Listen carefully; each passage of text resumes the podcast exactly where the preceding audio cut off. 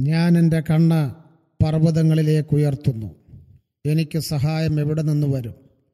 എന്റെ സഹായം ആകാശത്തെയും ഭൂമിയെയും ഉണ്ടാക്കിയ യഹോവയെങ്കിൽ നിന്ന് വരുന്നു. അതിജീവനം എന്ന ദൈവവചന ധ്യാനത്തിന്റെ ഒൻപതാമത്തെ എപ്പിസോഡ് പോഡ്കാസ്റ്റിലൂടെ ശ്രവിക്കുന്ന ലോകമെങ്ങുമുള്ള ക്രിസ്തുവിൽ എന്റെ പ്രിയപ്പെട്ട സഹോദരങ്ങൾക്ക് പ്രത്യേകമായ വന്ദനം ഈ സമയത്ത് പറയുന്നു. കഴിഞ്ഞ എട്ട് എപ്പിസോഡുകളിൽ തുടർമാനമായി എന്റെ പ്രിയപ്പെട്ടവരെ സന്ധിക്കുവാൻ ദൈവവചനത്തിലൂടെ സന്ദേശം പങ്കുവെക്കുവാൻ കർത്താവ് നൽകിയ അവസരത്തിനായിട്ട് സ്തോത്രം. കോവിഡ് എന്ന മഹാവിപത്ത് അനേകരെ ആക്രമിച്ചുകൊണ്ടിരിക്കുന്നു. പല പ്രിയപ്പെട്ടവരും മരണത്തിന് കീഴ്പ്പെട്ടുകൊണ്ടിരിക്കുകയാണ്. നമുക്ക് ഈ പ്രതിസന്ധിയെ തരണം ചെയ്യുവാൻ ദൈവത്തോട് ആത്മാർത്ഥമായി അപേക്ഷിക്കാം. കോവിഡ് ആർക്കും വരാം എന്തും സംഭവിക്കാവുന്ന ഒരു സാഹചര്യത്തിലേക്ക് മാറിക്കൊണ്ടിരിക്കുമ്പോൾ ദൈവാശ്രയ നിത്യതാബോധത്തോട് നിത്യതാബോധത്തോടെ കർത്താവിന്റെ കൃപയിൽ ആശ്രയിച്ച് മുന്നേറുവാൻ ദൈവം നമ്മെ ഓരോരുത്തരെയും സഹായിക്കുമാറാകട്ടെ. കഴിഞ്ഞ എപ്പിസോഡുകളിൽ നാം ചിന്തിച്ചു കൊണ്ടിരുന്നത് നോഹയുടെ കാലത്തെ ജനങ്ങളുടെ പൊതുവായ സ്വഭാവം. ഒന്ന് ദുഷ്ടത രണ്ട് വഷളത്വം മൂന്ന് അതിക്രമം. ഇത് മൂന്നും ഒന്നിച്ച് സമ്മേളിച്ച പുതിയ നിയമത്തിലെ ഒരു വ്യക്തിയുണ്ട്. അത് കർത്താവ് പറഞ്ഞ ഉപമയിലെ ദൂർത്ത് പുത്രനാണ്. എന്തൊക്കെയാണ് ആ മകന്റെ ജീവിതത്തിൽ ഉണ്ടായിരുന്ന വൈകല്യങ്ങൾ? അത് നാം ഇതിനോടകം ചിന്തിച്ചിട്ടുണ്ട്. ഒന്ന് ഓർപ്പിക്കട്ടെ. മത്സരിക്കുന്നവനായി തീർന്നു ദുർനടപ്പുകാരനായി തീർന്നു. സ്വത്ത് നാനാവിധമാക്കി ബുദ്ധിമുട്ടിലായി. മനുഷ്യനിൽ ആശ്രയിച്ചു പട്ടിണിയിലായി. പിന്നീട് അവന്റെ ജീവിതത്തിലെ വ്യത്യാസങ്ങളെക്കുറിച്ച് നമ്മൾ ചിന്തിക്കുകയായിരുന്നു. സുബോധം വന്നു. സുബോധം വന്നു കഴിഞ്ഞപ്പോൾ അപ്പന്റെ വീടിനെക്കുറിച്ചുള്ള ചിന്ത അവനെ സ്വാധീനിച്ചു.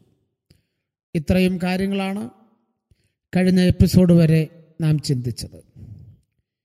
പിന്നീട് അവനിൽ വന്ന വ്യത്യാസം വ്യതിയാനം. പതിനെട്ടാമത്തെ വാക്യം ലൂക്കോസിന്റെ സുവിശേഷം പതിനഞ്ചാം അധ്യായത്തിന്റെ പതിനെട്ടാമത്തെ വാക്യം. ഞാൻ എഴുന്നേറ്റ് അപ്പന്റെ അടുക്കൽ ചെന്ന് അവനോട് അപ്പ ഞാൻ സ്വർഗത്തോടും നിന്നോടും പാപം ചെയ്തിരിക്കുന്നു. ഇനി നിന്റെ മകൻ എന്ന പേരിന് ഞാൻ യോഗ്യനല്ല. നിന്റെ കൂലിക്കാരിൽ ഒരുത്തനെ പോലെ എന്നെ ആക്കണമേ എന്ന് പറയും എന്ന് പറഞ്ഞു. ഇവിടെ സുബോധം വന്ന മനുഷ്യൻ അവന്റെ സ്വന്തം പിതാവിന്റെ വീടിനെ കുറിച്ച് ചിന്ത അവന്റെ അകത്ത് അങ്കുരിച്ചപ്പോൾ അവിടെയുള്ള എല്ലാ തരത്തിലുമുള്ള സുഖസൗകര്യങ്ങളെക്കുറിച്ച് അവന് മനസ്സിലായി.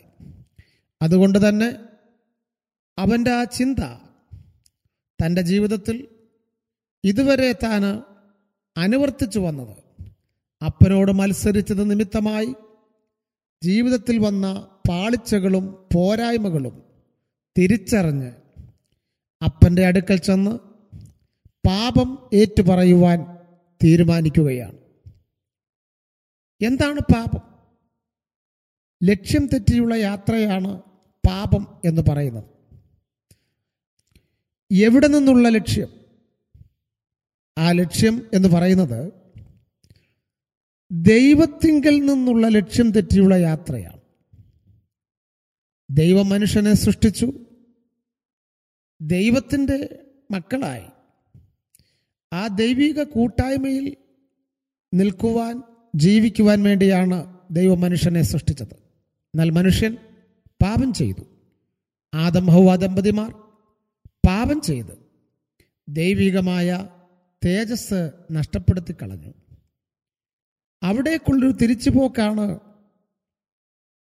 പ്രിയപ്പെട്ടവരെ പാപമേറ്റു പറയുമ്പോൾ നമുക്ക് ലഭിക്കുന്നത്.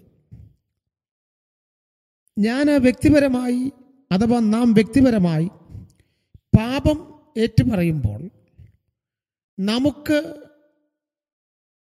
പാപത്തിലൂടെ നഷ്ടപ്പെട്ടത് പാപത്തിന്റെ ഏറ്റുപറച്ചിലൂടെ തിരികെ ലഭിക്കുകയാണ്. എന്താണ് വാസ്തവത്തിൽ പാപത്തിലൂടെ നഷ്ടപ്പെട്ടത്? ദൈവികമായ സംസർഗമാണ് നഷ്ടപ്പെട്ടത്. ദൈവമക്കൾ എന്ന പദവി നഷ്ടപ്പെട്ടു. ദൈവികമായ സമാധാനം നഷ്ടപ്പെട്ടു. ദൈവിക ആശ്രയം നഷ്ടപ്പെട്ടു.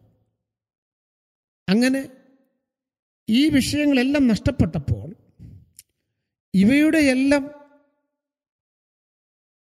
ലഭ്യതയാണ് നഷ്ടപ്പെട്ടു പോയ സമാധാനം നഷ്ടപ്പെട്ടു പോയ ദൈവസാന്നിധ്യം നഷ്ടപ്പെട്ടു പോയ ദൈവിക കൂട്ടായ്മ ഇവിടേക്കെല്ലാം ഉള്ള ഒരു മടങ്ങി വരവാണ് അല്ലെങ്കിൽ ഒരു പുനഃസ്ഥാപനമാണ് റിസ്റ്റോറേഷനാണ് പാപം ഏറ്റുപറയുമ്പോൾ നമുക്ക് ലഭ്യമാകുന്നത്. ഈ മകൻ അപ്പനോട് പാപം ഏറ്റുപറയുമെന്ന് തീരുമാനമെടുക്കുകയാണ്.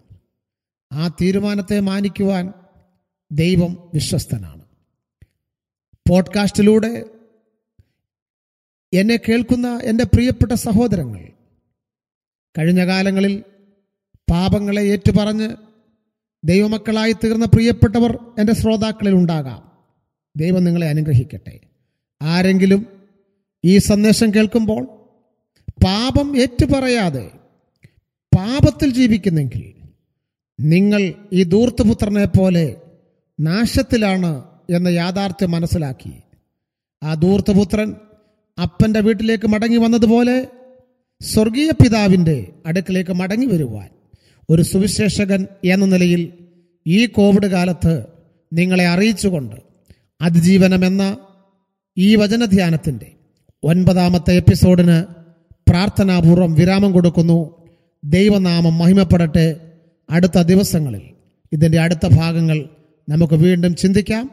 അതുവരെ സർവശക്തനായ ദൈവം എന്റെ പ്രിയപ്പെട്ട സഹോദരങ്ങളെ കൃപയിൽ സൂക്ഷിക്കുമാറാകട്ടെ. മാറാനാഥ നമ്മുടെ കർത്താവ് മടങ്ങി വരുന്നു. ദോഷി